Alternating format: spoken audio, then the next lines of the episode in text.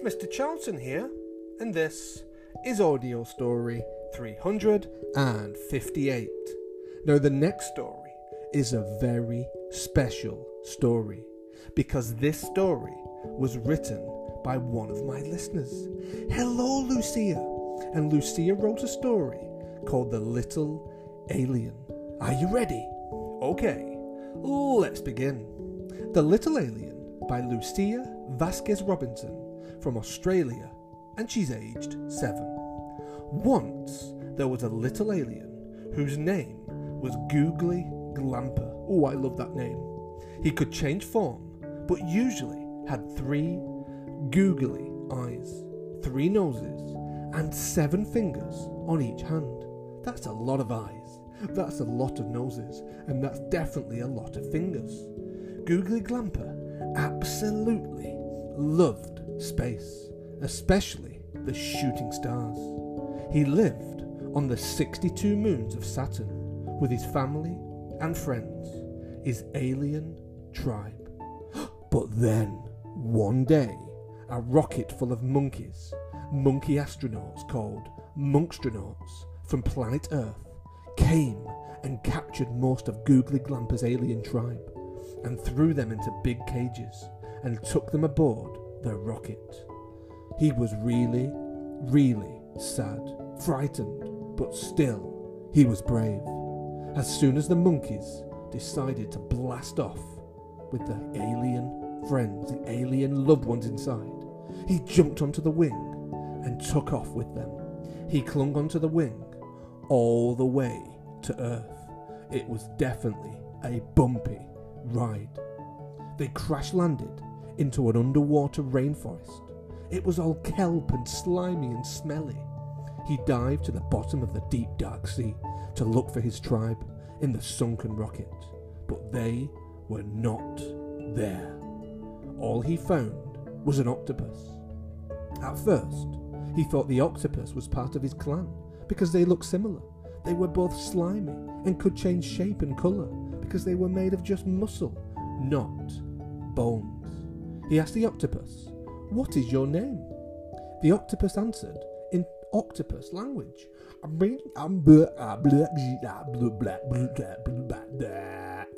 What did you say? Googly Glamper said. The alien realised he wasn't part of his tribe, but because he could understand every language in the world, he asked the octopus again in octopus language. What's your name? Mr. Charlton will translate for you, boys and girls. Do not worry. My name is Puko. What is yours? Mine is Googly Glamper. Can you help me? Do you know where my tribe is? The monkeys took them to an aquarium, answered the octopus. You need to go there yourself and burst them out. Okay, I will, he replied, and he floated to the surface in search for his tribe.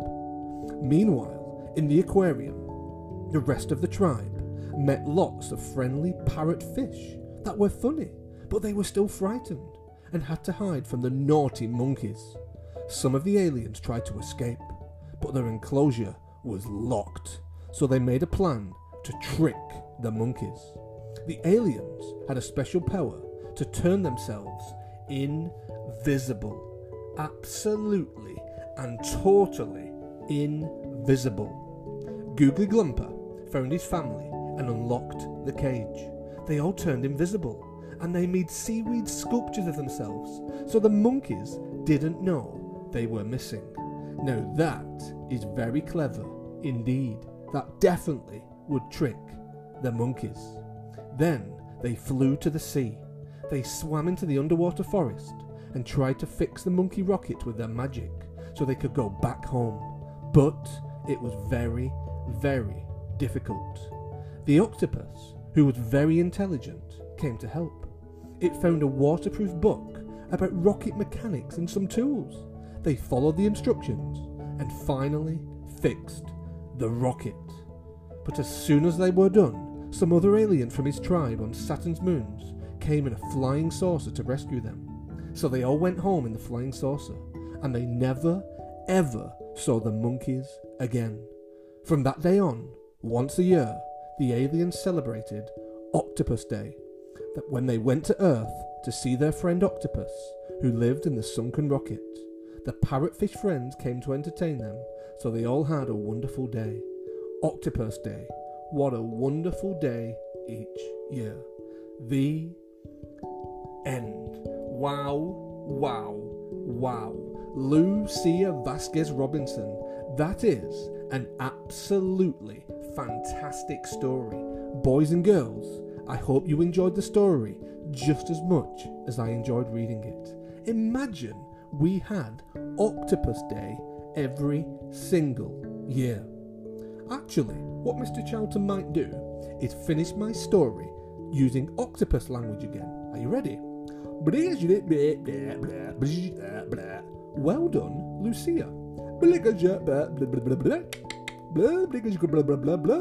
I really enjoyed reading that story. Blah blah blah blah blah, gee, blah blah blah, blah blah blah blah. Boys and girls, I will see you again soon on Mr. Charlton's Audio Stories. Bling, bling, bling. Bye, bye, bye.